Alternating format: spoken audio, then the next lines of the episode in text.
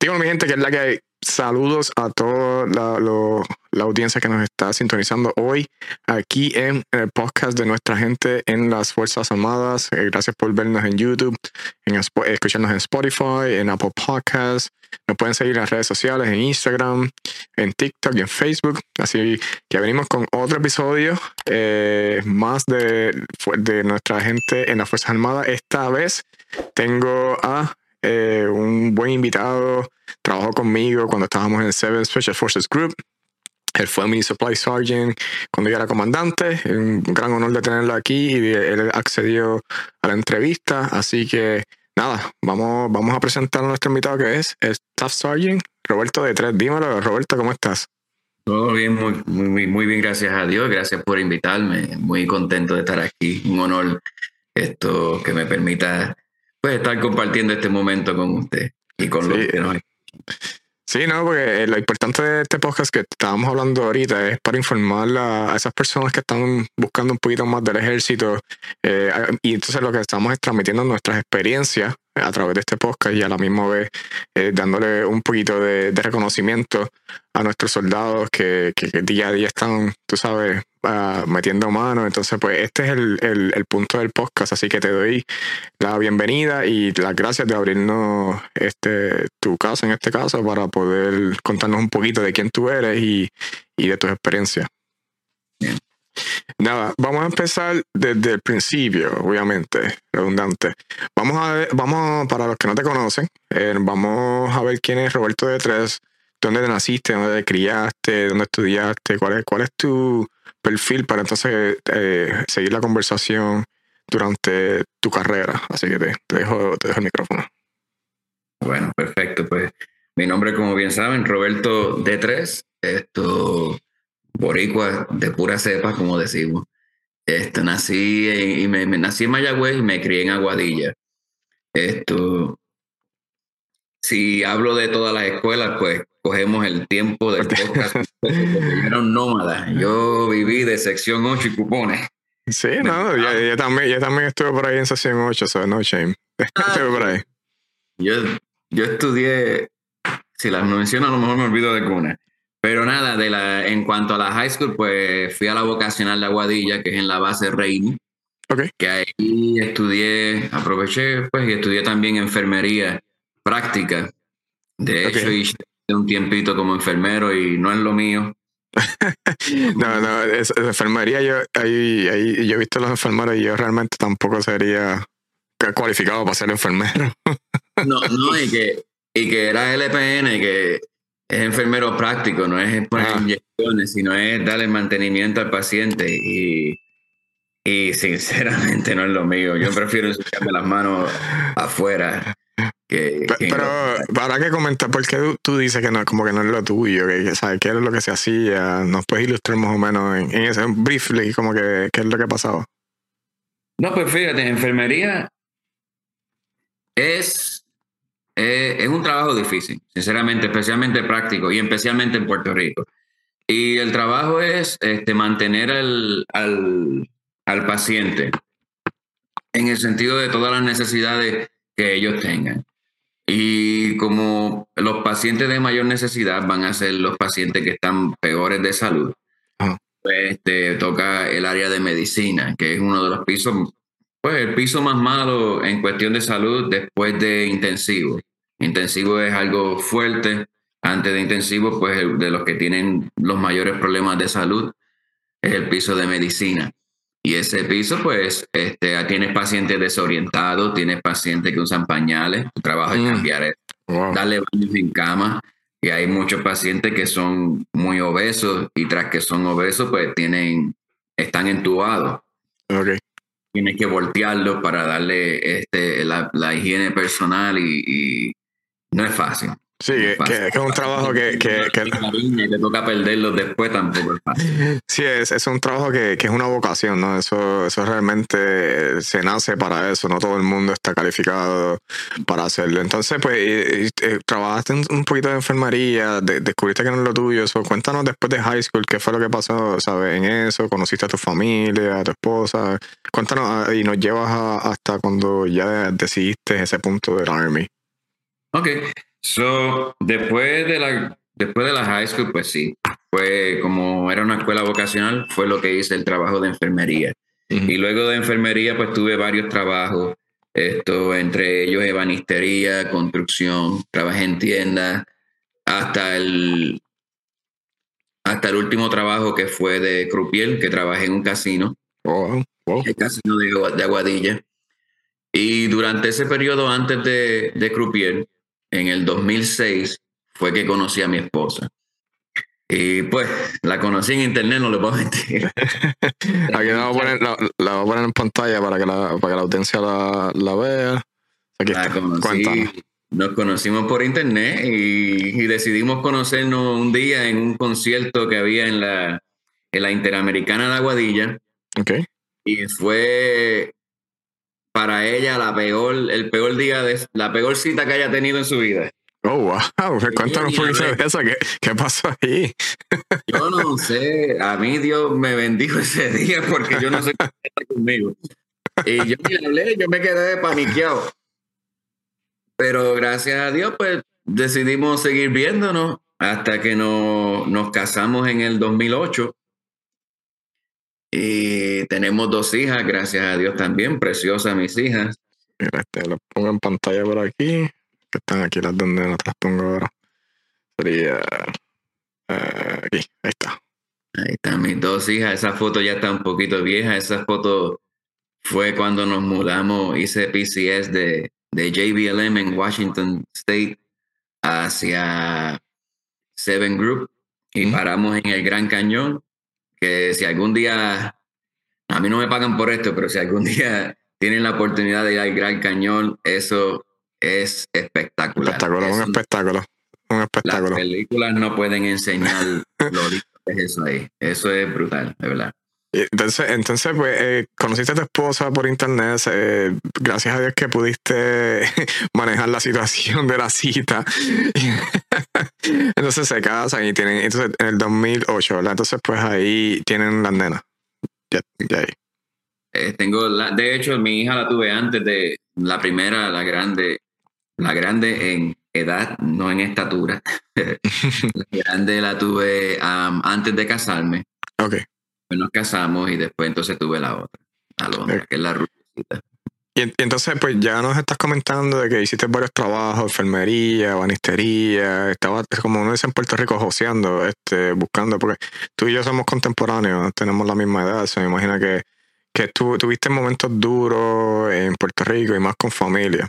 So, ¿qué te- entonces, ¿qué fue lo que te motivó entonces buscar eh, a un reclutador del ejército? ¿Sabías del ejército? ¿Tenías familiares en el ejército? Eh, ¿Qué fue la, motivación principal de empezar tu carrera y cuándo fue esa, esa determinación?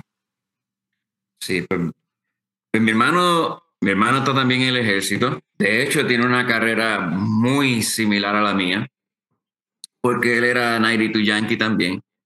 Y le tocó hacer el reclutamiento y él se cambió para reclutador. Yo, pues, soy supply también como él, pero simplemente estoy haciendo reclutamiento ahora. No pienso, con el favor de Dios, no pienso cambiarme para reclutador.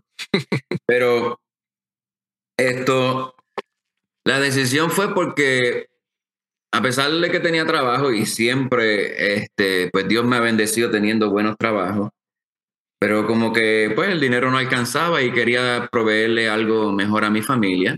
Yo veía que mi hermano pues le iba bastante bien. Y decidí, eso fue uno de los mayores factores de, cam- de cambiar de profesión y hacerme un soldado.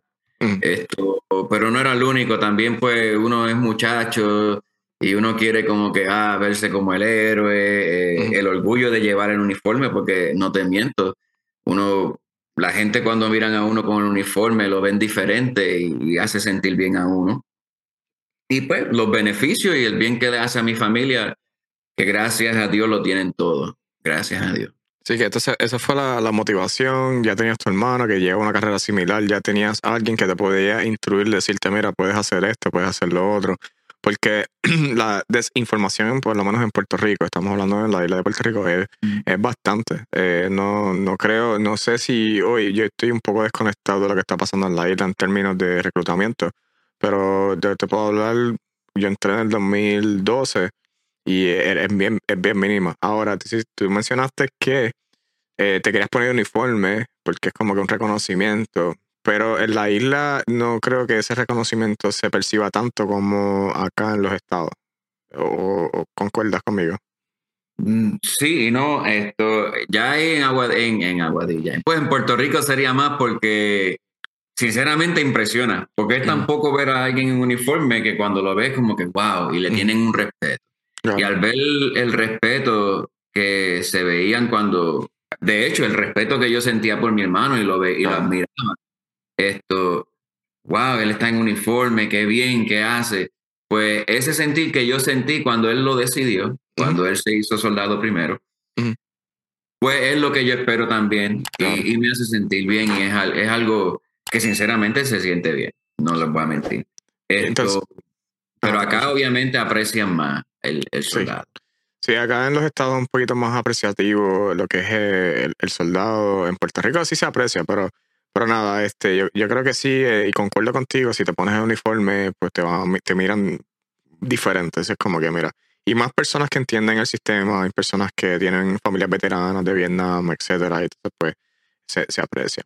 Entonces, eh, ya, por lo menos ya tú tenías una base que tu hermano pues te estaba explicando cómo manejaba el sistema. So, cuando fuiste reclutador, ¿cómo fue esa interacción? Y ahora tú puedes hacer el contraste entre, ahora tú eres reclutador, so, tú puedes ver, ok, mira, me llevaron, me dijeron esto o no me dijeron esto, o me hubiera querido que me hubieran dicho esto. ¿Qué, qué, qué nos puedes comentar de esa interacción en el 2010? Pues yo es lo que se conoce como un walk-in. Y eso en Puerto Rico pues está lleno de walk-ins. Y es que en vez del reclutador, nosotros como reclutadores buscamos a las personas para ver si están interesadas en el Army. Y están los que ya de por sí solamente vienen y entran a la oficina a buscar información. Pues ese era yo, el walk-in. y fui a buscar información y a mí no se me hizo tan difícil el proceso porque ya yo estaba decidido. Yo no tenía duda, yo es donde firmo, sinceramente. Lo cual es bueno eh, el proceso es más fácil, pero a la misma vez, pues, está tan enfocado en, en, en lo que tú quieres que no vas a buscar la información quizás completa y esas mm. cosas, que es lo que yo exhorto a la gente, busquen información, comparen con, lo, con los diferentes este, branches de la milicia, los diferentes... Navy, Marines. Navy, eh, Marines, Air Force. Air Force. Y ahí entonces ustedes buscan cuál, cuál más le conviene. Eso de hecho es lo que yo le digo a las personas que, que, que yo hablo por teléfono o me llaman o, están interesadas. Yo les digo, busca cuál, cuál tú quieres. Se los digo, en mi caso, las oficinas están una al lado de la otra. Mira, ahí están los Marines, ahí está el Air Force. Mira a ver qué ellos te ofrecen y, y toma una decisión. Porque pues vas a estar más cómodo haciendo lo que más te interesa y más quieres. Eh, eh, y eso es de lo que se trata. Lo mío es, pues, ayudar. Sí. Si no te, si no, si el Army no es para ti, pues el Army no es para ti. Si el Army es para ti, pues aquí estamos. Sí, eso, es una experiencia bastante fácil. Te, voy a interrumpir un momento. Ahí están en pantalla el número de teléfono de D3. Eh, ah, vamos a aprovechar este, este espacio. 813-760-6083. Él está en el, en el área de Tampa Central, Centro. So, y pueden, pueden llamar ahí a D3 si quieren una conversación con él eh, acerca de, beneficios, de reclutamiento, que es lo que están ofreciendo, porque realmente D3 se dedica a reclutar hoy día. O sea, pues, le, doy el paréntesis porque van a ver el número a través de la entrevista y es porque es para que se, pueden comunicar con él directamente. Ya, tenía que decirlo para, que, para, darle esa promoción a D3 ahí un poquito. Ajá. Y pues esa fue la experiencia, fue, fue bastante este, fácil para mí, gracias a Dios. Esto, pero no conocía mucho de los beneficios. Además de que los beneficios que yo te hablaría en una entrevista, no, no los vas a recordar, no todos. Esa parte pues le tocaría a la persona, busca información lo más que pueda y esas cosas. Porque es mucha información y de hecho yo cubro mucha información cuando hago mis entrevistas. Tratando, yo le ellos entran a la oficina y ya yo los hice sargento en mi mente. Ya les digo hasta cómo hacer el board y todas esas cosas. Cosas que no se van a acordar, pero por lo menos está sembrado y en algún momento... Que, que lo puede, por lo menos le escuchan, lo escuchan, aunque no se vayan a acordar, pero por lo menos la, el primer, la iniciativa es el walking, en este caso, es como que entrar, mira, me puedes decir qué ustedes ofrecen y ustedes me imagino pues ahí dicen, mira, ofrecemos, este es el menú de opciones. Ah, entonces pues tienes que hacer, este es el proceso, este tienes que tomar el ASVAB, tienes que hacer un background check, eh, tienes que ir a MEPS. entonces tú, tú, le explicas a todo. Y de, esa misma manera que tú lo explicas en Puerto Rico en el 2010, te, te pasó igual, como que contrastando. Parecido. Yo, parecido, pero fue más, más ligero y más rápido. wow, eso fue tremenda elección de palabras. más ligero y más rápido. No, fue bastante más rápido porque esto, yo estaba enfocado en, entrar al Army. Mm. Esto, yo no puedo decir que a mí el reclutador, como muchos dicen, me mintió, me engañó, porque la verdad es que no. Esto, mm. A mí me trataron muy bien. Y el proceso no ha cambiado, el proceso sigue siendo el mismo. Eh, mi experiencia fue, pues, busqué, busqué información, ellos me dieron la información, quizá no tan detallada como yo la doy, y no es por comparar, es porque simplemente, como dije, yo estaba jorado, dame un trabajo y me voy. Esto, me dieron opciones, después el proceso fue MEPS. Gracias a Dios, pues el examen del ASBA lo pasé desde la primera. Esto, no digo la puntuación porque pues no hablaba. Pero lo pasé. Ok, es importante, es importante. No, y hay, y hay una anécdota graciosa porque pues eh, pues en el Army hay, en, en, en, la gente hay ese tabú de que si soy en el Army me van a matar, ¿verdad? Y pues obviamente eso depende del trabajo que uno escoja. Eh, exacto. si vas a estar más activo en, combate o no. Pues mi esposa se ponía nerviosa. Y, ay, que si esto, que si esto, otro. Y yo pues le metí un embuste mm. que todavía ¿Qué lo echan cara. Porque yo le dije, ah, no te preocupes que yo me voy a meter en la reserva. Ah. Ahí está. Y eso va a ser, voy a volver para acá un fin de semana y qué sé yo qué más. Pero el reclutador, pues, hablándome de activo, y la verdad es que el corazón me picaba más para lo activo, decidí meterme en activo. Hmm. Y le dije a ella, me decidí por activo, ya me fui, en buste. Ya no había firmado todavía el contrato. Pero ya le dije a ella, no, se fue activo, ya me voy activo. ¿Y qué te hiciste? No, no te preocupes, olvídate de eso. Y después fue que en verdad firmé activo y me fui. Y pues, aunque pues le metí ese pequeño embuste ahí, pues a Dios pues le ha gustado y todo le va bien. exacto, exacto. el miedo a...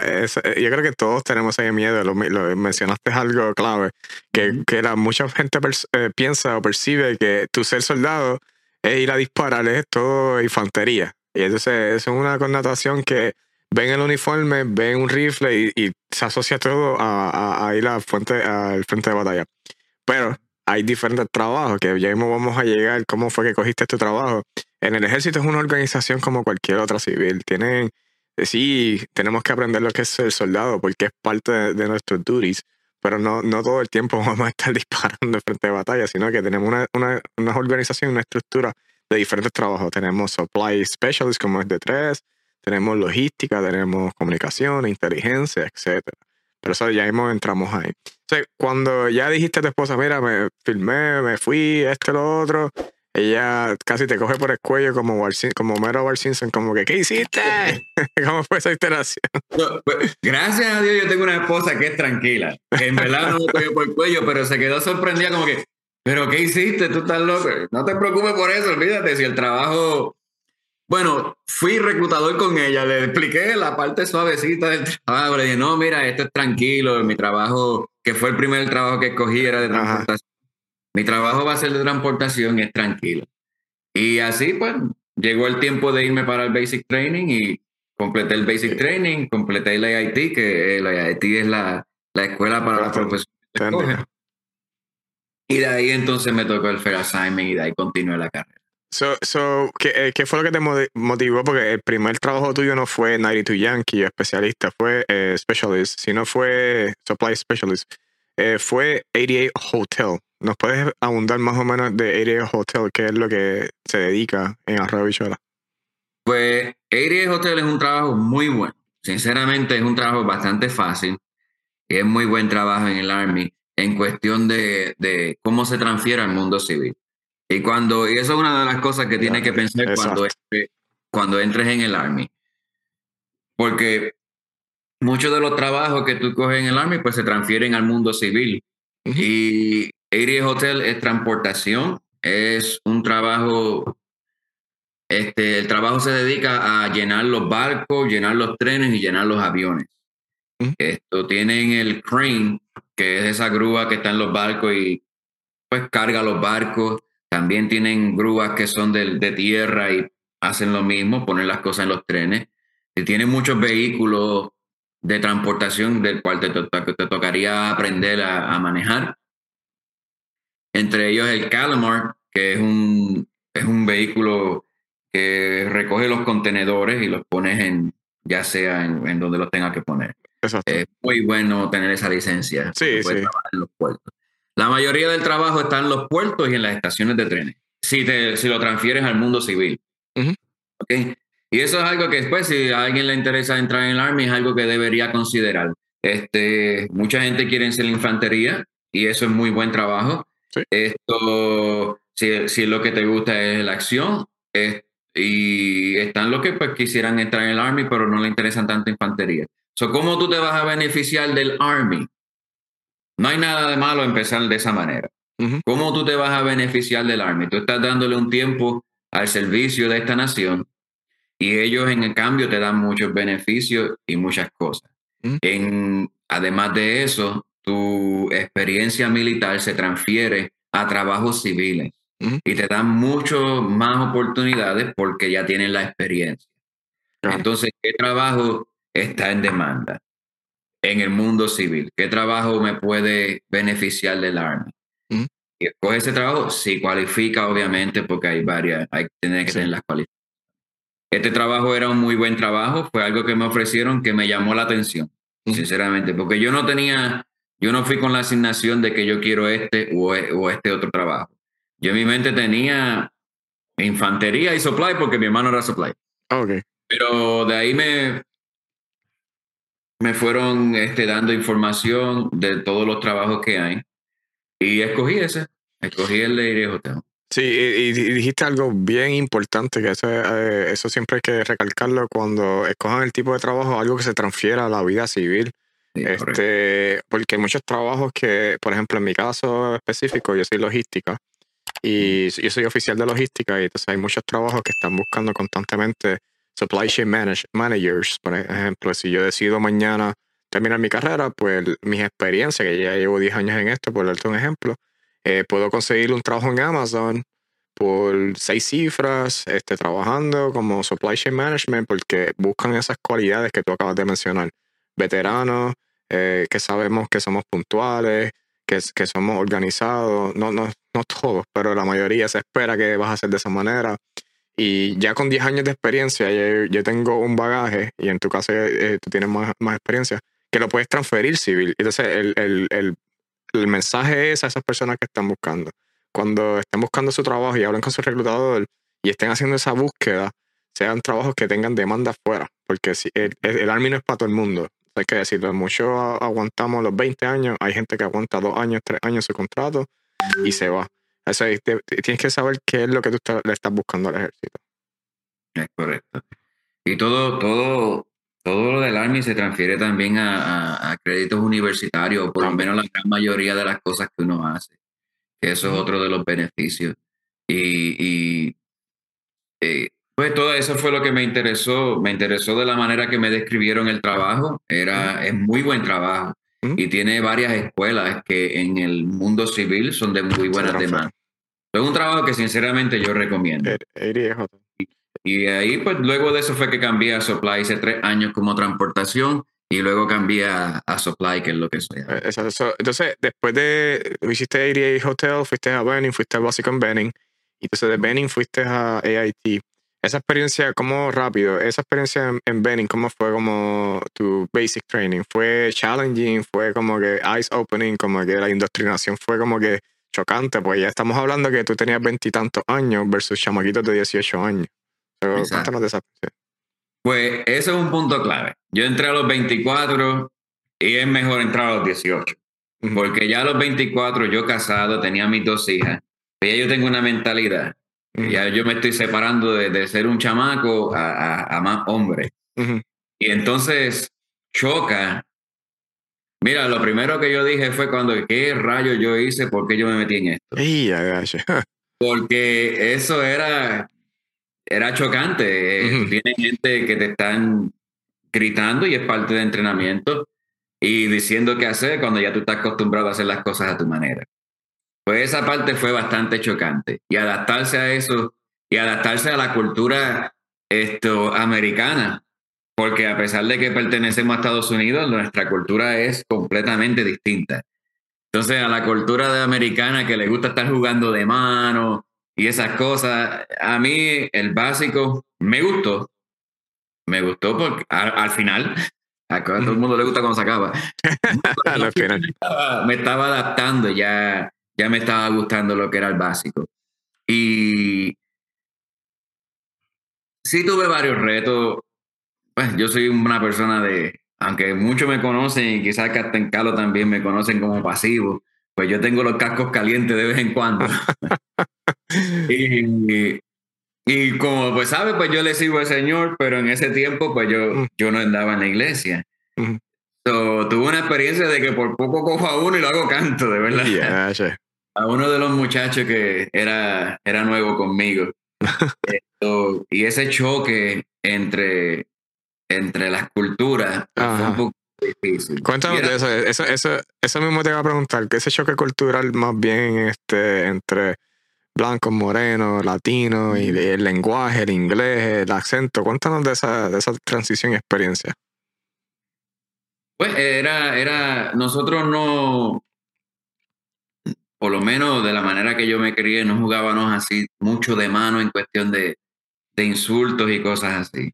Mm. Ah, no de la nosotros los boricos nos hablamos de ciertas maneras, pero no era igual. Entonces, ver a alguien que yo no conozco y estaban, estaban vacilando de esa manera, pues me chocaba un poco. Y pues lo primero que uno, pues como gallo de pelea, lo que no quiere es pues meter las manos. Pero gracias a Dios lo que yo pensaba eran las familias. Si yo le meto las manos a esta persona, mm, me pueden atrasar el mm. tiempo en el basic. Me van a hacer reclass que tengo que empezar de nuevo y yo estaba loco por ver la familia. Y en eso yo me refugié, en, en, la oportunidad de volver a ver a mi esposa lo más pronto posible y a mis hijas lo más pronto posible. Y gracias a Dios, pues eso me ayudó. Pero sí, pues sí fue chocante. Ya no, ya estoy acostumbrado, yo, soy igual que ellos. Sí. No, no, ya pero, igual y, por ahí seguimos. Sí, pero el, me dicen que soy, me acusan de bullying y yo me quedo, bullying, ¿por qué? No, pero, pero es chocante porque todos hemos pasado algún punto de nuestra carrera con, con los, retos culturales, cultura, culturales, I'm sorry. Este que, que, a veces nos enfrentamos porque es como yo, mano, yo salí de, de PR en 2014. Llevaba 27, 28 años de mi vida completa en una, encajonado en una isla. De momento exponerte así de, es, bien retante. Y es parte, es parte del cambio. Entonces, saliste de básico, fuiste a Haití. Este, Haití fue en, en, aquí en Adams, en Fort Lee. El, primer, el primer Haití fue en Eustis. Ah, en Eustis, ok. Ahí donde está.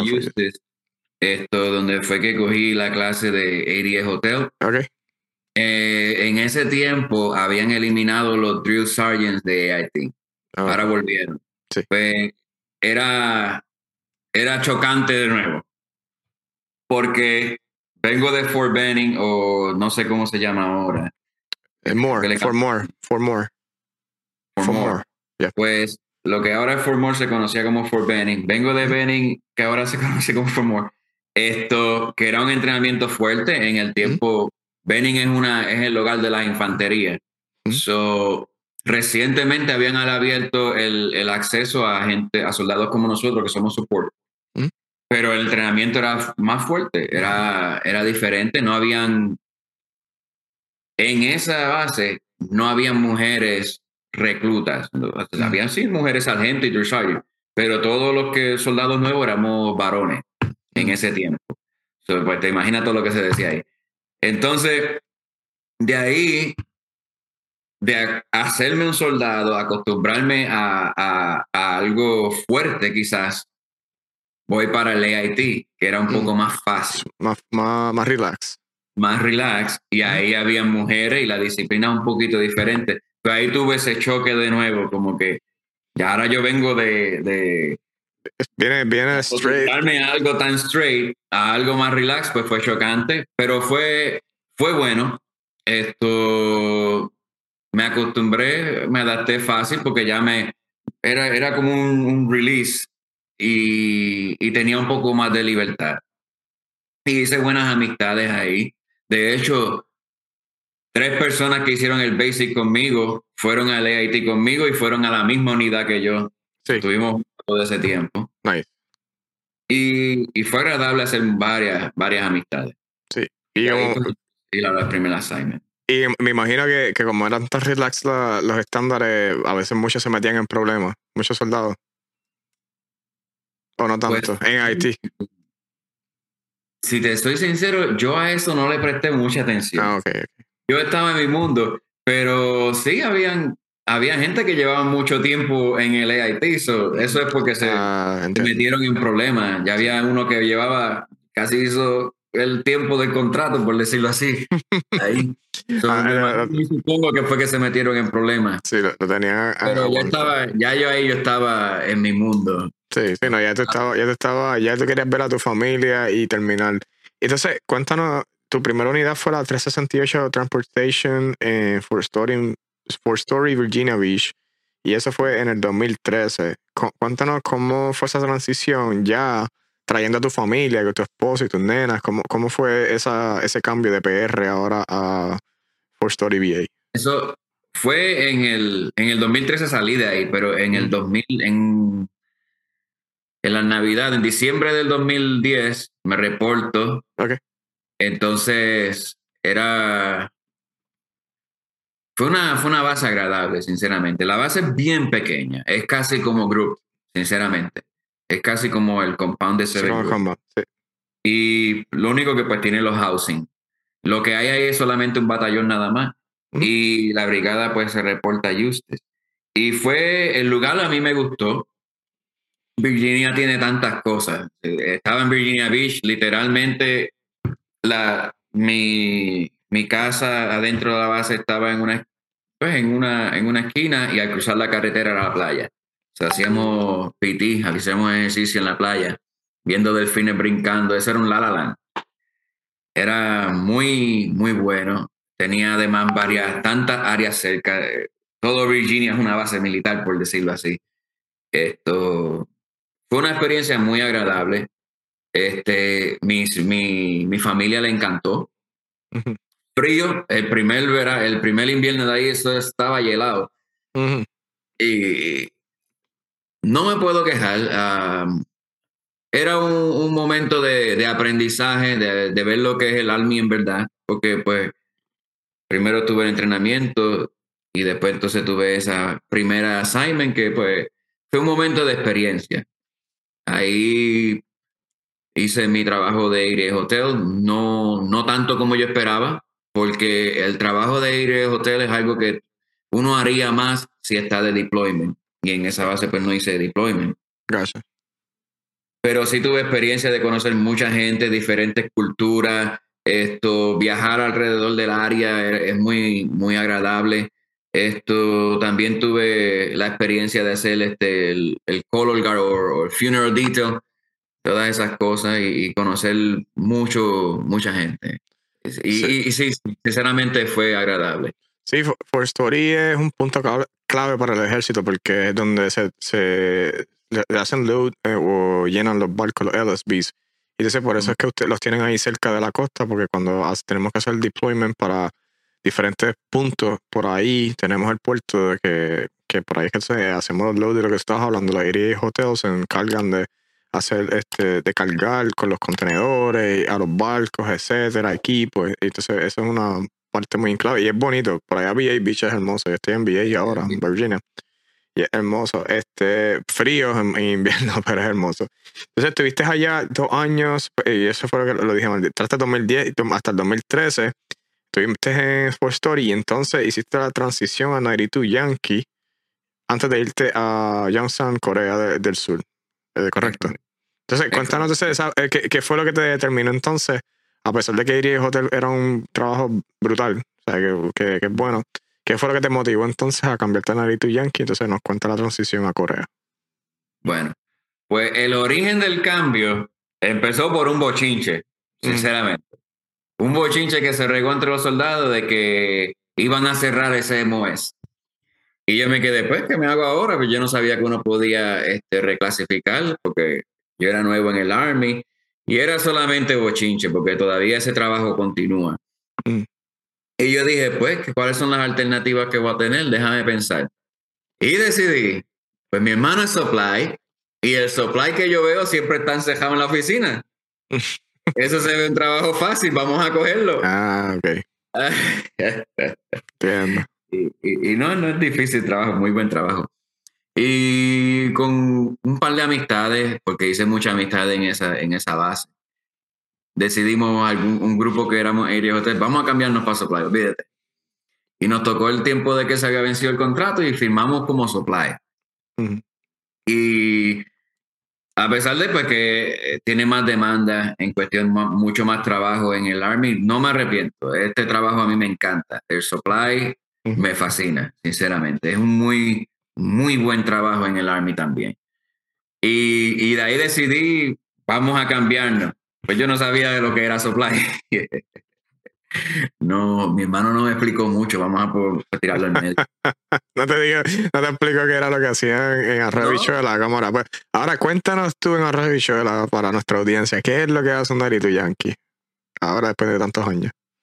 Narito Yankee tiene este, muchas responsabilidades que si las hace al pie de la letra no es tan difícil. Si, si, si tú te empeñas en hacer el trabajo de la manera correcta, pues todo se va como, como mantequilla, sinceramente. El trabajo es, tiene que ver mucho con inventario y distribución. Esto, mi trabajo como supply, pues primero es cuidar al commander de que pues tenga la cuenta de cheque como se supone, por decirlo así, es algo que decimos. Esto, todo, todo lo que nosotros hacemos, todo lo que el equipo que tiene cada compañía, el commander tiene que firmar por ella. Y nuestro trabajo es ver que nada se pierda. Entonces suena, wow, es mucha responsabilidad. Si lo haces en verdad de la manera correcta, y que es que asignas a las personas a, que tengan la responsabilidad del equipo, lo firman, cada mes tienes que hacer inventario de equipos tanto regulares como sensitivos y que todos los componentes de ese equipo estén ahí. Tienes que ordenar todo lo que la compañía necesita. E, en, en resumen es Tú ordenas desde lo más simple como un bolígrafo hasta vehículos, armas, todas estas cosas tú tienes que estar al tanto de que la compañía lo tenga y distribuirlo a los pelotones o los platoons de la manera correcta para que la misión sea efectiva y velar que nunca falte nada. Porque a la larga el commander puede terminar herido. Sí, entonces, ¿cuánto, ha sido que, que, te acuerdes así la mayor cantidad de equipos que tú has firmado? Eh, en dinero, cuestión de dinero. Yo no he tenido, la oh, compañía más grande no fue tan grande que fue cerca de los 40 millones. Mm, cerca de los 40 millones, que en verdad eso en el Army no es una compañía tan... Hay otras compañías que tienen 60. Sí, Pero los 40 millones más o menos, me, voy entre los 20 y 40 20 y 40, no me acuerdo cuántos millones teníamos nosotros en, en la compañía, más o menos ese round, como 30. 20 y pico. Ah, em, empezamos bajito, pero cuando recibimos todos los JLTV. Los JLTV subieron. Cada, cada JLTV es casi un millón y pico, un millón y algo. So, para que entiendan, estamos hablando en términos de millones en, en, propiedad. So, yo cuando era comandante, ya mismo llegamos a ese punto, eh, de tres, era mi supply sergeant. Él, era el que me velaba que todo mi equipo estuviera al día, que no se me perdiera nada, hasta, hasta lo más mínimo. Estamos hablando que si se pierde unas cosas que se llaman non-spendables, eso puede crear fricción y pueden traer problemas. Entonces, eh, de estrés esa persona que se encarga en que todo ese inventario esté al día. Estamos hablando en términos de millones, estamos hablando de vehículos, estamos hablando equipo de soldados, hasta el equipo personal, los cascos, todo eso, tiene que hacer unos inventarios. Y es un trabajo que es bien, este, tiene que ser bien organizado, ok, para que tú puedas hacer ese trabajo. Es correcto. Y esto tiene que, hay muchas reuniones con los batallones, es un trabajo que, sinceramente, si lo tomas en serio y, lo haces muy bien, te expone a las personas importantes. Y no es que este, nadie es importante en el Army, no es lo que me refiero, sino a gente de más rango.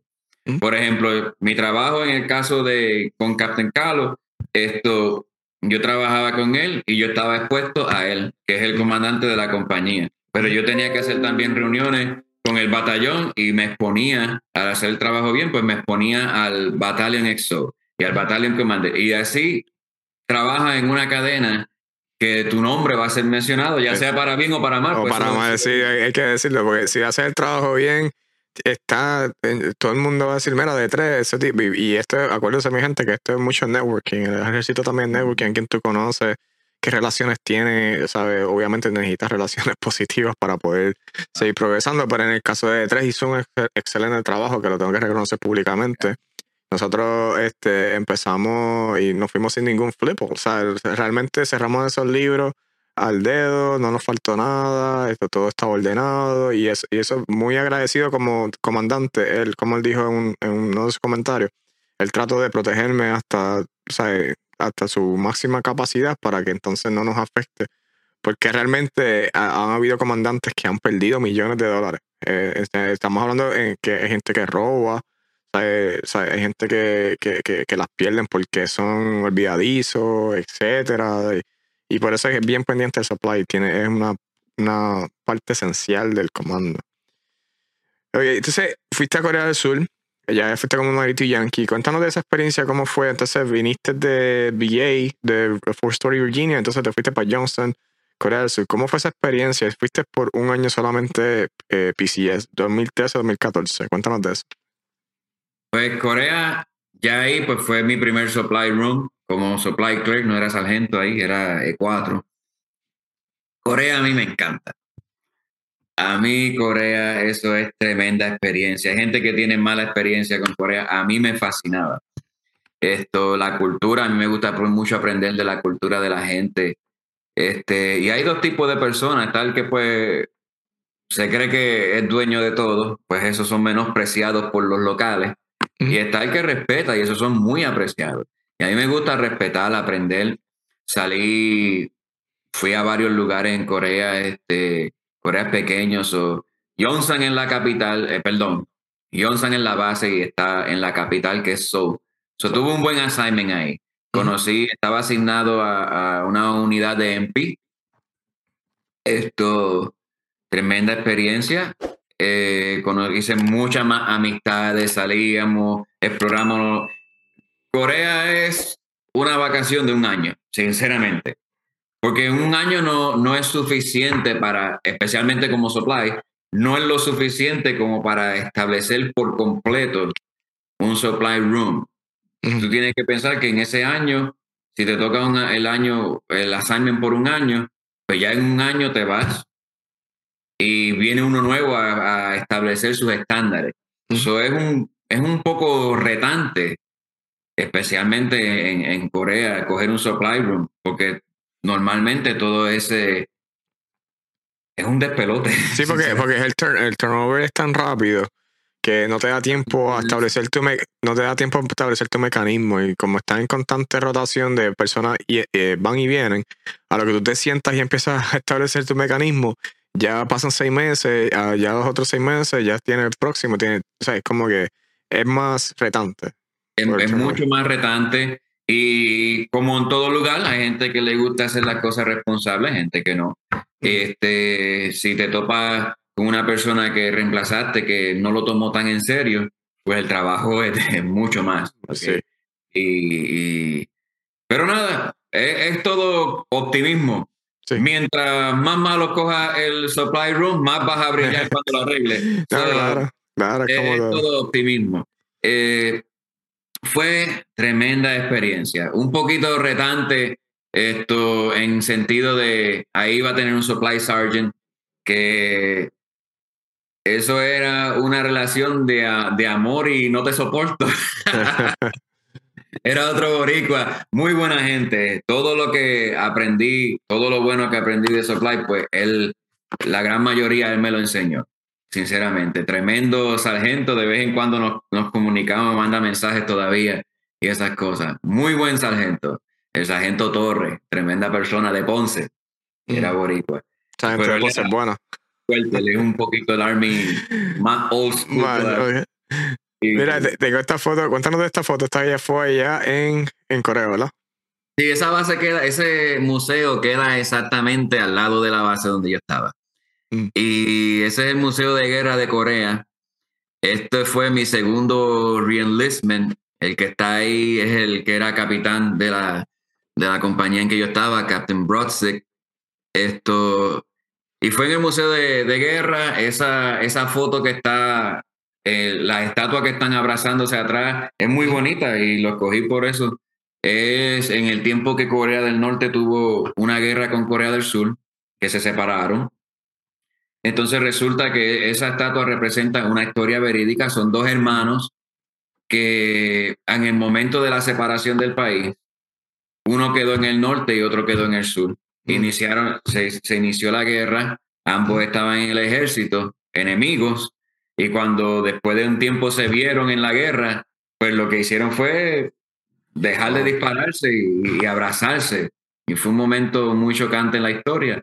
Es lo que representa, por eso cuando ven la, esa cúpula en la que están parados, están rotas. Está rota. Son los que se unen. Eso es lo que simboliza. Oh, wow. Fue pues, uno, de mis enlismes. Y todo Corea del Sur es, es así, es la unión. Mm. Ellos buscan la unión con Corea del Norte. Todo, cuando vas a la, a la frontera, lo que se conoce como el DMZ, DMZ. todo mensaje. Ellos, si alguien de Corea del Norte cruza para Corea del Sur, no le disparan. Ellos lo reciben, lo albergan y, lo refugian y lo hacen uno de ellos. Eso era, fue una experiencia bonita. Eh, chévere. Sí, Corea, del Sur eh, he escuchado maravillas también. Mucha gente le encanta estar por allá. es bueno escucharlo también de ti. saliste de Corea del Sur para entonces Fort Hood, que ahora es Fort Cavazos. Cuéntanos esa experiencia entonces ahora estando en Fort Hood. Y tengo unas fotos por ahí de, de Sport Ride que, las vamos a poner ya mismo. O sea, cuéntanos de Fort Hood, cómo te gustó, qué, qué, qué diferencia hay entonces. Viniste de VA, Corea, ahora Fort Hood, o Fort Cavazos ahora. Pues Fort Hood fue como una bofeta en la cara.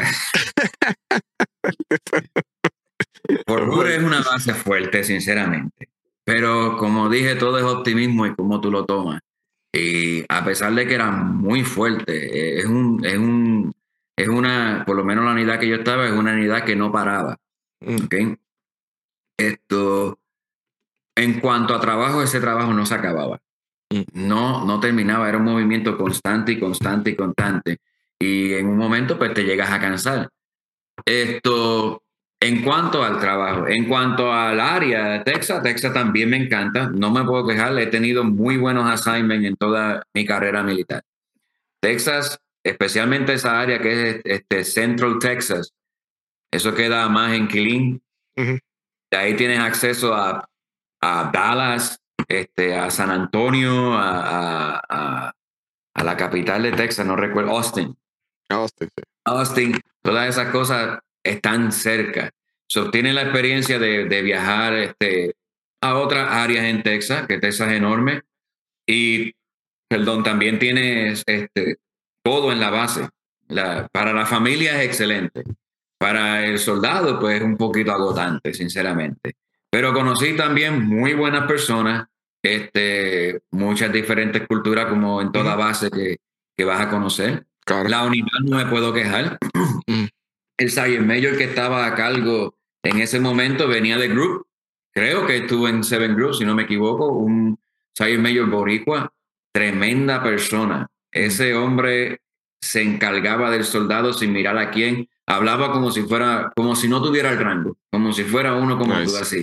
Tremenda, tremenda persona. Eh, este, Sergeant Mayor Padilla, tremenda persona. Eh, era divertido hablar con él. Ese, por decirlo así, de buena manera ese tipo estaba loco. Pero de buena manera, no, no de mala manera. Y tenía un buen battalion commander también. Tuve, tuve experiencias malas, sinceramente tuve experiencias malas en Fort Hood, pero tuve también buenas experiencias en cuestión de amistades y, y, esas cosas. Tengo esta foto por aquí, esto fue en el Spur Ride. Cuéntanos de, de eso de Spur Ride, ¿qué es eso? Para los que nos están escuchando.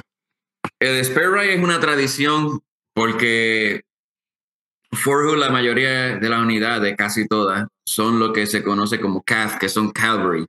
y, pues en la... Caballería. En el antiguo Army, pues todo er, era pues caballo en los tiempos de antes. Y ellos pues continúan la, la, tradición. Cavalry es una, es una unidad que tiene un poquito de todo. Infantería, scouts y todas esas cosas de combate, artilleros.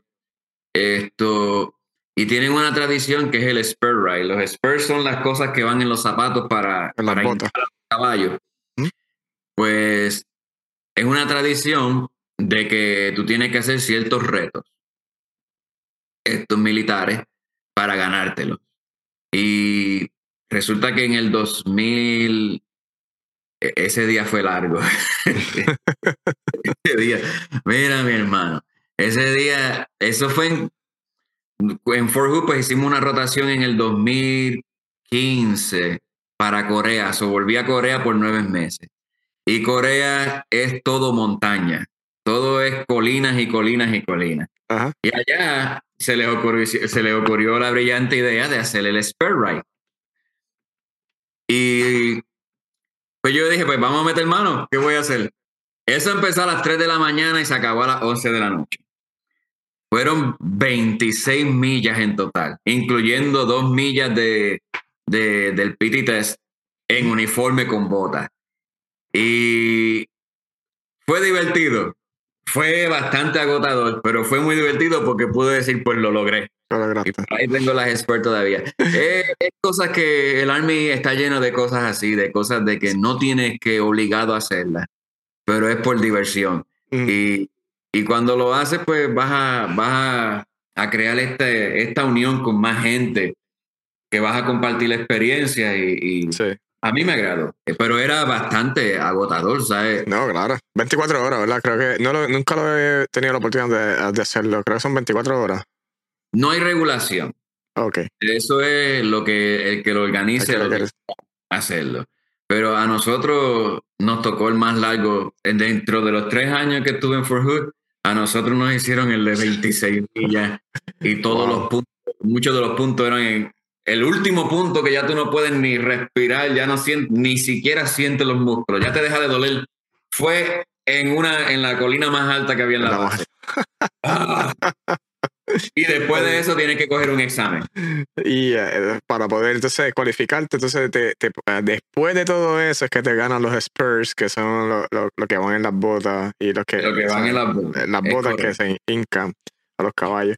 Este, oye, nos comentaste algo importante que, que sí, eh, tuviste, malas experiencias y buenas experiencias, ¿sabes? En que un poquito de ímpetu que esta carrera es un, a veces es un, roller coaster, ¿cómo se llama? Un, eh, sí, un roller coaster que va, va a subir y va a bajar, entonces hay momentos que van a estar bien eh, y hay momentos que no van a estar muy bien.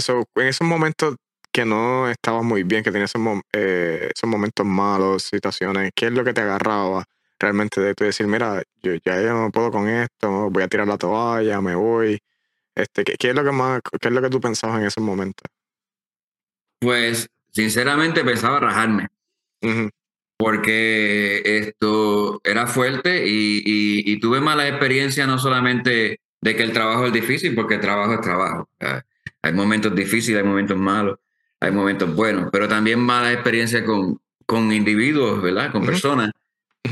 Y yo quería hacer los 20 años en el Army, que ya pues voy de camino a eso, gracias a Dios.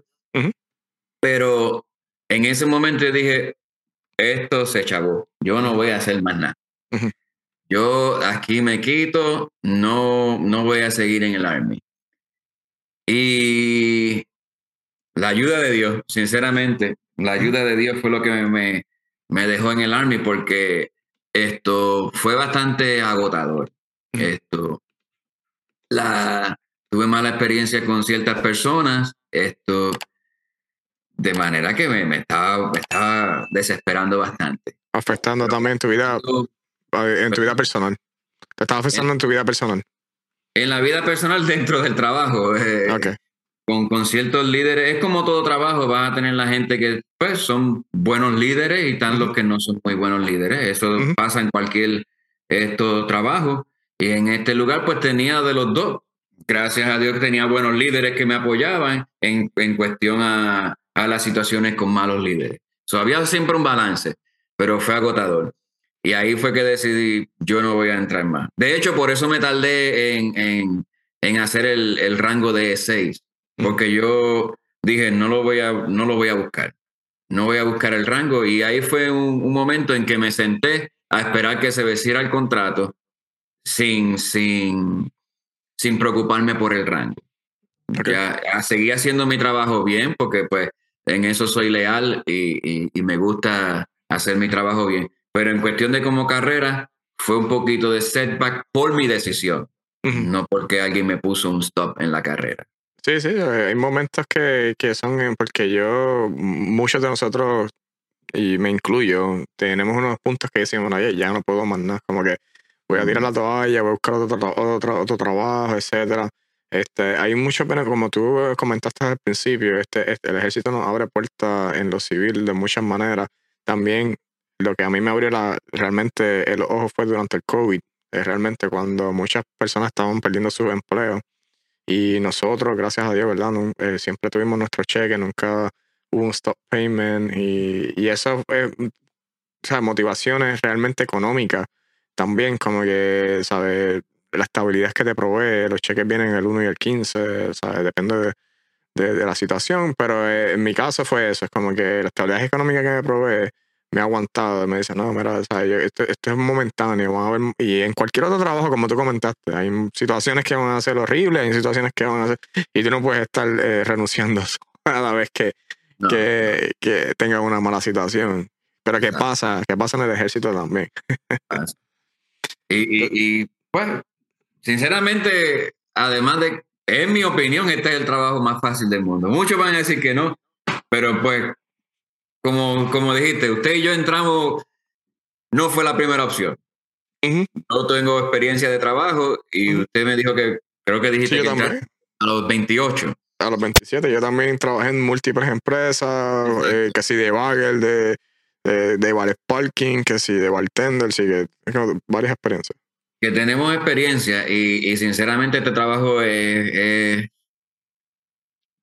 por decirlo así, obviamente tiene que ser tu trabajo, pero no te metas en problemas y tienes un trabajo. Y ya, sí, porque eso, entonces las tres, ¿cuáles son las tres reglas básicas de nosotros para, para ser successful en este trabajo? que te dejen el uniforme a la hora correcta y no te metas en lío. Esta, más. Ya, es el más sencillo. Ponte el uniforme bien y haz tu trabajo. Más nada. Más nada. Más nada. ¿sabes?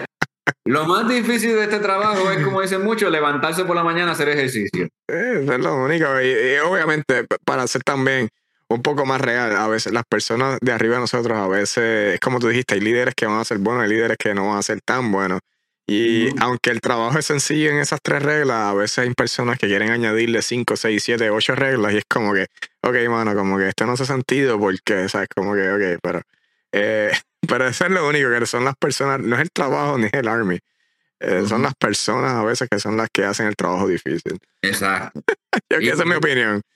Eh, y es verdad. Siempre va a haber el, el, el líder que, que, quiere poner su parte, que no hay nada de malo en eso. Cada cual quiere ponerle su parte. Pero hay veces que eh, somos diferentes y nos choca. Pero ahí es cuando vienen las la regulaciones. Siempre y cuando tú tengas todo de acuerdo al libro, tú vas a estar bien. Simplemente es un choque de diferencia de personas. Sí. Y lo va a ver por choreto. Sí, no, eso, es increíble.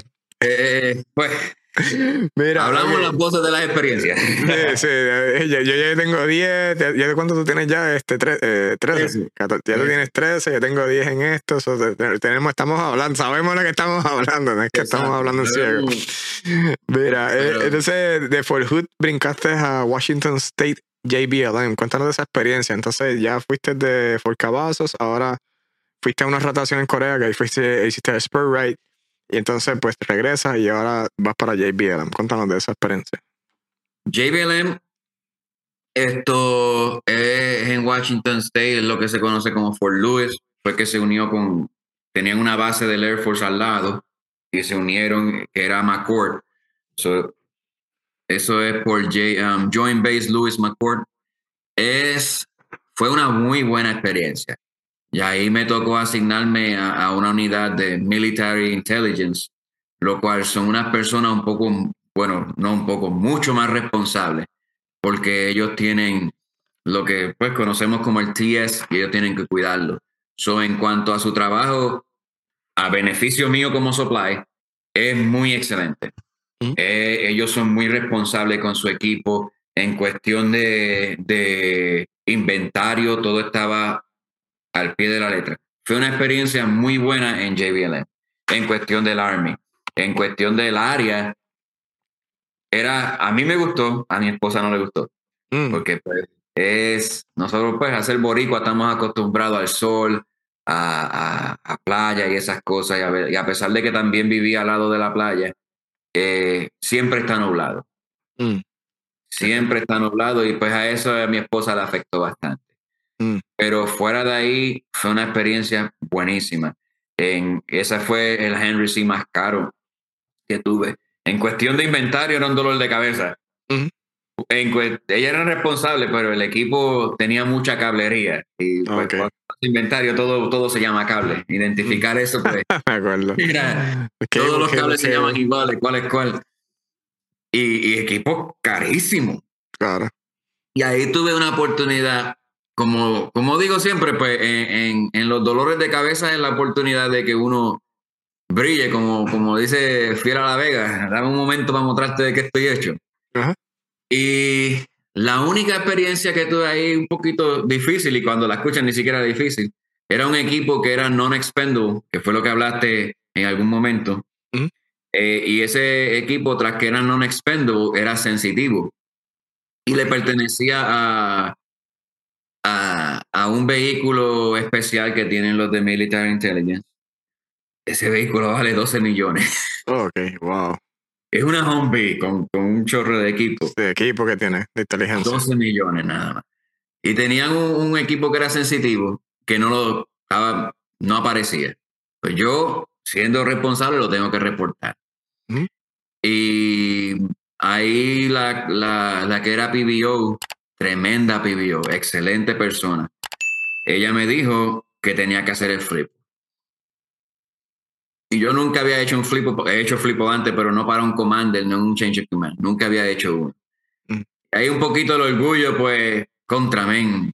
Aunque no es mi culpa porque es algo que pasó hace tiempo. No habían los récords, lo- lo- el que era, los que eran PBO antes de ella y los que estaban a cargo de estas cosas antes de ella, pues no fueron muy responsables, no fueron de acuerdo al libro a hacer las cosas y trataron de cubrirlo de otra manera. Y yo haciendo mi asignación, pues gracias a Dios busqué información en todas las herramientas que tenemos hasta que lo conseguía, creo que en el, dos- en, hasta me acuerdo de la fecha, octubre del 2012 Oh, fue wow. cuando ese equipo desapareció. Hmm. Y pues gracias a Dios libré al commander del flip, pues lo pude probar y me, me dio un muy buen crédito, no tanto con el commander, el commander sí, me dio buen crédito con el commander que salía, pero me dio muy buen crédito con la, con la PBO y con la brigada, pues con esa área, de los cuales hablaron muy bien de mí simplemente por hacer mi trabajo, sinceramente. Sí, sí, Así para hacer que- trabajo que, que, que por lo menos eh, los ayudaste ahí a evitar eh, ese dolor de cabeza, pues es un dolor de cabeza que nadie quiere en su vida. ¿no? Y que no es cualquier flip porque es sensitive. sensitive. Entonces tengo aquí, esto fue en JBLM, otro enlistment. Eso fue cerca de ya irme para, para Group. Esto, esa fue mi última EXO. Lieutenant Fowler, tremenda persona, tremendo líder. Eh, yo, no puedo hablar nada malo de esa, de esa compañía. Sinceramente, ahí tuve tremenda clerk. Mi soldado era excelente, tremenda trabajadora, con todos los 411 que me di chiquitita. Eh, fue una bendición, fue tremendo lugar, de verdad. Muy buenas amistades, gente muy responsable, muy profesionales. Yo no tengo ninguna queja de sanidad, sinceramente. Sí. Entonces, pues sales de JBLM eh, luego que tuviste esas experiencias allá que ya nos contaste y, y libraste ese dolor de cabeza que nadie quiere en su vida. Eh, y entonces, pues te enviaron a Seven Special Forces Group y ahí es donde como que nuestras carreras se, se, interlazan, porque entonces ahí es donde nos conocemos. Cuéntanos de esa experiencia de Seven Special Forces Group en Eglin, Florida. Te dejo ahí. Cuando yo llegué, eh, la experiencia fue una experiencia completamente diferente a lo que es el Army, porque pues ya es Special Forces y es, a mí me encantó, a mí, a pesar de todo, a mí me gustó mucho. A mí, este, eso es un paraíso, por decirlo así, porque no solamente la unidad es buena al estar con los Special Forces, es un poco a, pesar de que suena Special Forces, suena fuerte, es un poco más relajado. Y la localización, ¿sabes? sabes que eso estaba ahí al lado de la playa, especialmente yo que vivía en Eglin. Exacto. Esto, eso fue tremendo. Eso ya yo no quisiera volver. Yo, espero en Dios, si es la voluntad de Dios, que mi próximo assignment sea otro grupo, porque sinceramente fue tremenda experiencia.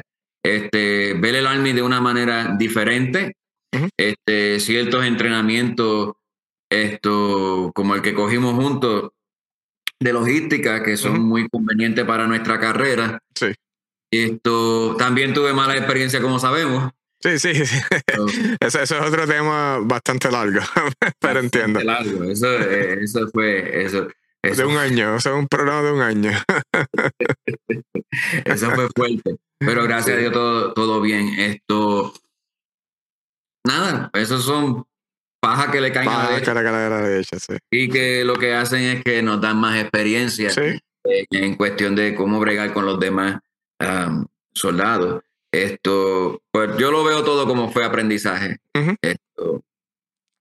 Y ahí tuve, pues, primero tuve a, quien ahora es Major Adams, este, que fue cuando entré con, con, con First Sergeant Tucker, tremendo First Sergeant también. Retirado, fue en retirado. Y ahí fue cuando hicimos el Change of Command para usted. Esto, ese Change of Command, como fue primero cuando yo entré, pues yo estaba aprendiendo dónde estaban todas las cosas. Ese, ese fue fuerte. Sí. Ese fue fuerte porque yo no había récord. Entonces, ¿qué, ¿qué sucede? Habían ciertas cosas que eran non-expendable. Exacto. Que le tocaba a, a los que trabajaban soldando los radios. Sí, lo, eh, eh, de mantenimiento de, equipo de, radio. Sí, no me acuerdo cómo se llama esa sección, pero esto. Y vuelve el orgullo mío, porque sinceramente yo, yo no puedo fallar en esto. Aunque no es mi responsabilidad, sinceramente es del Henry C. Holder. EMS, EMS. IMS. IMS. Sinceramente le tocaba al IMS eso, pero yo lo, yo lo tomo un poco personal, yo quiero que todo salga bien. Y estaban esas cosas que no, no existían. Y no hay manera de probarlo por los libros. No hay manera, no existe la manera. En ese tiempo, cuando ellos habían hecho, antes de usted, habían hecho un Change of Command, pues no, no había ese récord, no había PBO. Eso era el PBO de otro batallón y e hicieron una, un truco porque en ese momento no les interesaba tanto eh, pues meter las manos en el asunto, no se quieren ensuciar las manos. Y gracias a Dios, pues logramos conseguir este memorándum de otro especialista, el, el Warrant Officer de los, de los de EMS, hizo una carta certificando que ese equipo no tocaba y esa fue la única manera que logramos pues ese cubrirles. Eh, me acuerdo que ese fue un dolor de cabeza. Eh, de nuevo, tú haciendo tu trabajo y tratando de. Porque nadie quería como que tocarlo, como tú dijiste. Nadie que. Bueno, mira, vamos a seguir el, kick the ball, kicking the ball, como que el can, kicking the can, para que el próximo el próximo. Pero obviamente el orgullo de tres le pudo más y dice, no, este hay que resolverlo. Este, y empezar a, a trabajar eso, sí. Y que fue, y que eso se mostró, ese buen trabajo se mostró al otro Change of Command que lo hicimos en nada. exacto. Porque ya todo estaba. Eso no solamente nos facilitó ese Change of Command, sino al próximo, que es Gray, el que está allí, le fue excelente también. Okay. Y, de ahí en adelante, pues ya todo hay un récord. So ya ese, ese equipo, mientras siga esa mitad, no va a dar problema. Que es lo importante de, de tomar el trabajo en serio. No solamente te facilitas tu vida, sino al que te coja, al que te cubra a ti esto próximo. Pues le hiciste la vida más fácil, no hay nada malo. Sí, eso hay, hay, que dejar el egoísmo de vez en cuando. Pero entonces, pues pasaste por Seven Special Group, que ahí fue que nos conocimos, y fuiste mi supply sergeant, ya, ya hablamos eso un poco, estuviste allá. Y entonces, pues de ahora que estás en Recruit Command, ¿cómo fue, cómo fue eso? Ese, el cambio ya de estar en Army operacional, ahora estar como que en este Army de, de Recruit Command, ¿cómo es esa transición y cómo, qué es lo que estás haciendo ahora? Ahora nos cuentas hasta ahora. Pues, pues si For Who me dio en un lado de la cara, el Recruiter me dio en el otro. este, pero es como todo, es acostumbrarse, coger el, el, el, vuelo y, entender las cosas. Esto, el proceso no fue fácil. Ese proceso fue bastante difícil acostumbrarse y las demandas que, que hacía Recruit. Hasta que, sinceramente, quizás esto no es la mejor manera de, de, de un soldado expresarse, dejó de importarme. Y no es que dejó de importarme de que no quiero hacer mi trabajo, sino de que no le di cabeza a los problemas. Ya, ignoro todas esas cosas. Y cuando, gracias a Dios que Dios me ayudó, comencé a hacer eso, vi, vi una mejoría. Y de hecho, el, el Brigade Commander me llamó para mi cumpleaños este año y se lo dije a sí mismito. Él me dijo, porque en un, en un mes puse tres personas y lo que te exigen son una. Y me dijo, ¿cómo lograste hacerlo tres? Este, ¿Cómo hacer para poner tres personas al mismo tiempo? Y yo le dije, mira, sir, yo, ignoro, yo ignoré todo lo que me dicen. Todas las exigencias que los líderes dan y todas esas cosas, yo decidí ignorarlo y hacerlo a mi manera. Y así que dejó de importarme, y se lo dije así sincero al Brigade Commander, dejó de importarme todas estas cosas, y ahí fue que pude relajarme porque cuando uno habla con las personas, ellos sienten el estrés en tu voz y el, y el desespero. Sí. Y, y, eso fue, se lo dije al, al, Brigade Commander y de hecho él lo apreció. Yo, yo te agradezco que me hayas dicho eso porque nadie me dice eso.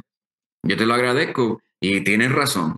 Cuando dejen de importarse en esto de esa manera, así como que el trabajo, el trabajo. Sí. Eh, Sí, la desesperación se, se siente, porque obviamente pues, pues, los números están ahí, entonces pues tienes que hacer la cuota, etcétera. Entonces, pues, el problema es que si estás como que fusivo, mira esto, esto, esto, como que la, la, gente va a mirar como que te, te da de lado. Entonces, en tu caso, pues que mira, pues mira, vamos a hacerle el trabajo y que se muestre que este es sincero, porque hay muchos elementos que si una persona va a walking o va directo, es como que, y tú lo vas bien, como que abrasive, ella, lo, que va a hacer es lo que lo vas a espantar en vez de, de que ellos se acerquen. Exacto. Y, y gracias a Dios, pues ahora me está yendo muy bien esto. Y yo pues soy así, yo no, ahí, ahí, como digo yo, toda mi vida, es, como sabes bien, pues es basada en Dios. Ahí Dios me destruyó el orgullo, porque el orgullo me estaba haciendo daño en este trabajo. Sí. Otro me había ayudado, en este pues me estaba haciendo mucho daño. Ah, y gracias a Dios pues todo ha mejorado, ya está todo más tranquilo, todo fluye natural. Gracias a Dios. Y eso ha sido tremendo alivio. porque fue fuerte el primer año. Pero yo lo que hago es que también, de, lo que hago es, le soy sincero a las personas. Yo no, no les hablo con, mira, tú vas a, a vender villas y castillas, simplemente les soy sincero. Y no busco, como quizás algunos hacen, meterle un trabajo y ya. Yo busco la manera de que vamos a ver cómo consigue, le explico cómo funciona todas las cosas. Esto, y trato de buscar la manera de que busquen lo que ellos quieren. Sí. Pero no siempre se logra, sinceramente. Sí, no, sí, ¿no? Y, y, para los que nos están escuchando, eh, lo, a pesar de que de tres y yo trabajamos juntos en Eglin, Eh, recientemente tuvimos una experiencia similar donde uno de mis sobrinos eh, quiso entrar al ejército eh, a los 18 años y entonces pues yo le lo indiqué con D3 para que le explicara todo lo que estamos hablando. Y entonces pues así mismo él se sintió, él, su mamá, se sintieron súper cómodos con D3 explicándole todo esto, porque yo me... Y ya se graduó de Basic hace, la semana pasada y estoy aquí en AIT. Sí, eso, yo, él de hecho, él me escribió los otros días, creo que fue ayer o antier, "Hey, ya me gradué! Sí. Y, y esas cosas. Y, y yo trato de, de, de a todo el que yo trato, pues, a todas las personas que yo trabajo, darle pues lo mejor de mí, sinceramente. Estoy explicando todas las cosas y que no se sientan como que les estoy mintiendo, que, como que les estoy vendiendo algo que no es. Eh, Ocultando cosas, ocultando cosas ni nada de eso.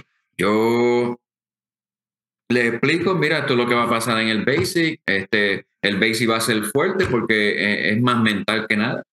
Porque si tú ahora se me hace fácil decir a mí, eso era más mental que nada. Pero en el proceso era, era, era un poco No, difícil. claro, pues claro. Les digo, les digo las cosas que van a pasar y, y qué es lo que deben de hacer para progresar en la carrera. Porque yo no sé, hay gente que lamentablemente pues creen que, que van a parar a alguien o algo así. El Army no es así. En el Army tú creces de rango y nadie te lo puede impedir, solamente tú mismo. Tú mismo. Sinceramente, la única persona que le pone un stop a la carrera es uno mismo. Y con tus En, en acciones. el caso mío que me aguanté para hacer el E6. Eso y, y las acciones negativas que, que, que quieran hacer, qué, sé yo, DUI, etcétera, son los que te pueden prevenir más, más allá de las- es uno mismo que está compitiendo contra uno. A pesar que estamos compitiendo contra otras personas directamente por las evaluaciones, pero realmente quien no progresa es porque realmente tiene es, es su misma competencia. Eh, eh, Exacto. Exacto. El A Army mí- no, es- no es- difícil, como tú mencionaste. No, no lo es. Eh, eh, crecer en esto no es difícil. Yo, si yo soy un E7 y hay un platoon sergeant, a mí me van a pagar lo mismo aunque yo no sea platoon sergeant. Y tengo el mismo rango. Hay veces que, pues, las posiciones, pues, a veces te ayudan quizá a crecer más, pero la oportunidad está para todo.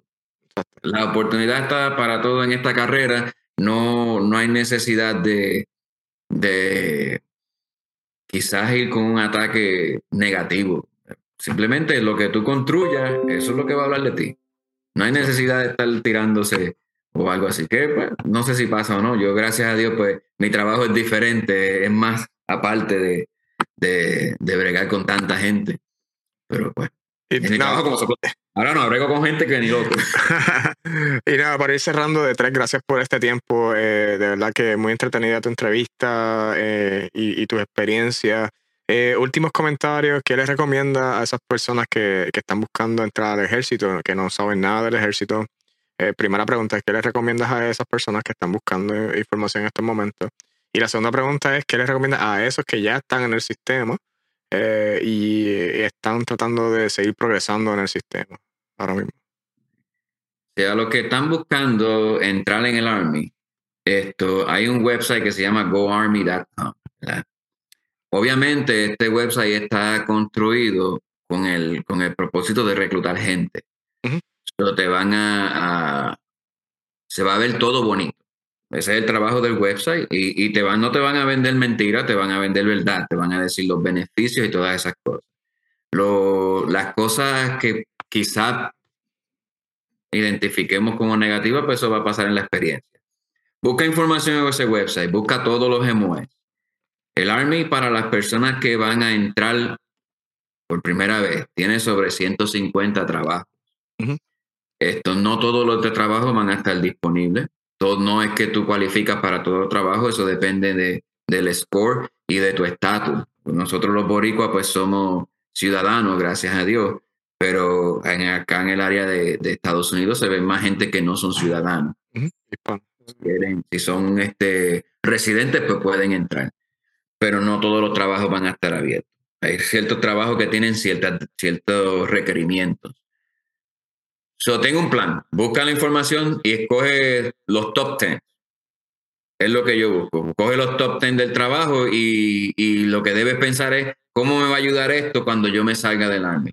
Porque si lo quieres hacer como una carrera, vas a hacer 20 años y después qué. Yo me retiro a los 44, todavía estoy joven, todavía me falta todo para el seguro social, si es que lo cogemos de aquí a allá. Entonces, ¿cuál es mi plan? Pues ya yo tengo dos carreras que se transfieren muy bien al mundo civil. Aprovecha los beneficios. Están ahí, los usen o no los usen. Y a los que están ya en el Army, les recomiendo, ah, cojan los beneficios. Este, hay tantas tantos programas que, que, uno no conoce estando en el Army, que uno conoce ahora este, como reclutador y como quiera no los conozco todos. Hay muchos beneficios, muchos programas, muchas ayudas. Ahora mismo me aprendí lo que nosotros conocemos en Seven Group como P3. Acá se conoce, eh, le dicen P3 a otra cosa, y es que en la reserva hay unos programas de que tú entras a la reserva y ellos tienen unas ayudas para conseguirte trabajo. Ese es el P3 Program. Ok. De que ellos te van a buscar trabajo como cuando te vas a salir del Army al último año y pegas a hacer la entrevista. for Life. El Soldier for Life. Entonces ellos lo tienen para la reserva y ellos te ayudan. Mira, tú necesitas este trabajo, pues métete en este programa y, vamos a buscarte trabajo. Eso siempre es una hermandad. Mm gente que se lleva, gente que no se lleva, pero es una hermandad que se trata de, ayudar al soldado. En cuestión del Army como tal, siempre busca el beneficio del soldado, y eso es cierto. Yo les recomiendo que busquen también su información, si están en la reserva, busquen acerca de ese programa. Claro, está va a variar, depende del estado en el que usted está. Si está en Puerto Rico, quizás se llame de otro, de otro nombre. Pero todas esas cosas las hay. Hay muchos beneficios. Intrúyete y comparte la información hay mucha información que a mí mis líderes quizás no me dieron y yo las descubrí después tarde. Pues no, no seamos así. No hay, no hay motivo para, para esconderlo de soldado. Sí. Mira, toma, eh, 100%, 100, con ese comentario. Los que me siguen en las redes sociales, yo trato, y es parte de, mi misión es que tratar de informar todos estos programas que a veces no, yo sigo, bueno, ese Pitri que acabas de mencionar, no lo sabía, eh, y ahora pues puedo buscar información y compartirlo, porque lo que pasa es que a veces nos encajonamos en nuestras carreras y entonces se nos olvida que hay gente afuera que están buscando también ese tipo de información. Pero siempre que, y esos líderes que nos están escuchando, si saben ese tipo de información, compártalo con los soldados. Este, porque yo siempre, cuando yo estaba en JRTC, muchos soldados se me acercaban, boricuas especialmente, cuando sabían que era boricua, entonces como este, ah, hacer. Y cuando les explicaba de algunas cosas, ellos me miraban como que, pero en realidad existe este tipo de beneficio esto, lo otro. Y yo, sí, mira, ¿sabes? Pero es parte. Entonces, de para la última pregunta, para cerrar la entrevista, ¿cómo, ¿cómo tú te sientes ser latino y estar ejerciendo eh, en el servicio actualmente? ¿Qué, qué sentimiento te brinda eso? Para mí, para mí es tremendo orgullo ser, ser este, latino, servirle en, esta nación que en el caso de nosotros los puertorriqueños pues nos ayuda tanto porque somos parte de, de esta nación y ser parte de la historia de tantos boricos que han servido, esto pues me llena de orgullo y, saber que estoy haciendo algo, no solamente por mi país, porque como sabemos, pues Estados Unidos sostiene a Puerto Rico, sino también por esta nación y por mi familia, que le estoy brindando tremendo futuro, gracias a Dios. Esto me siento muy orgulloso y contento de, de poder esto compartir con tantas personas de diferentes partes del mundo este, yo nunca había conocido a un argentino si no era por el Army. Y tremenda persona esa persona. Este, los colombianos de tantos países de Latinoamérica, de África, de, de todas partes del mundo, Corea. Eso no lo hubiese logrado si, si no hubiese estado, si me hubiese quedado encerrado en la isla. So, servir a esta nación me es de mucho orgullo y, y, estoy muy contento con todas las oportunidades que me da el, el ejército de los Estados Unidos. Sí, y concurro con todos los comentarios. Exactamente, eh, diste en el clavo, eh, me siento igual, de la misma manera que, acabas de mencionar. Eh, información, tengo ahí, compartir información para los que quieran buscar más información sobre reclutamiento, que lo tenemos en pantalla. Sí, este, se pueden comunicar, como está en la pantalla, el 813-760-6083. Ese es mi número del gobierno personal, perdón, no personal, del gobierno en el cual trabajo y si me quieren escribir, aunque estén viendo en Puerto Rico y quizás les toque otro reclutador, me pueden contactar en confianza y yo les doy información. No serían la primera persona que me contacten de Puerto Rico. So, de donde quieran que estén viendo esto, me dicen y, y yo les ayudo y les busco información acerca de cuál es la, la oficina más cercana de usted. Exacto. O si está en el área de Florida, en Tampa o todas las áreas adyacentes, pues entonces me pueden comunicar también. Y en confianza les damos la ayuda o la, les contestamos las preguntas que sean. Ahí está, mi gente, pues 813-760-683 con Stat Sergeant de 3. Eh, en cualquier área, de nuevo, los reclutamientos trabajan por zona, por área, por estado, pero si estás viendo esto, de momento te interesa algo, te comunican con D3 y, y, si no están en el área de Tampa, pues lo lleva directamente a la área que se supone que vaya. Eh, D3, de verdad que muchas gracias realmente por esta entrevista, accediste, lo coordinamos, yo sé que los tiempos un poco, pero realmente muy agradecido por estar aquí con nosotros. Ay, muchas gracias a usted por, por por escucharme otra vez. bueno, eh, eh, voy acá para cerrar. Mi gente, gracias por eh, sintonizar los que sintonizaron este episodio completo de nuestra gente en las Fuerzas Armadas. no olviden de darle like, suscribirse a este canal. Este, nos puedes conseguir a través de las redes sociales, en Instagram, en TikTok, en Facebook. Nos buscas así mismo como nuestra gente en las Fuerzas Armadas. También estamos en Spotify, en YouTube. y nada, si estás interesado en participar, esos, esos soldados que están allá afuera y quieren participar, me envían un, texto, un inbox y coordinamos la entrevista. Así que pendiente para más eh, información de acerca de otras entrevistas. Así que dale, dale like, eh, suscribirse y comenta aquí abajo. Así que let's go, mi gente. Será hasta la próxima.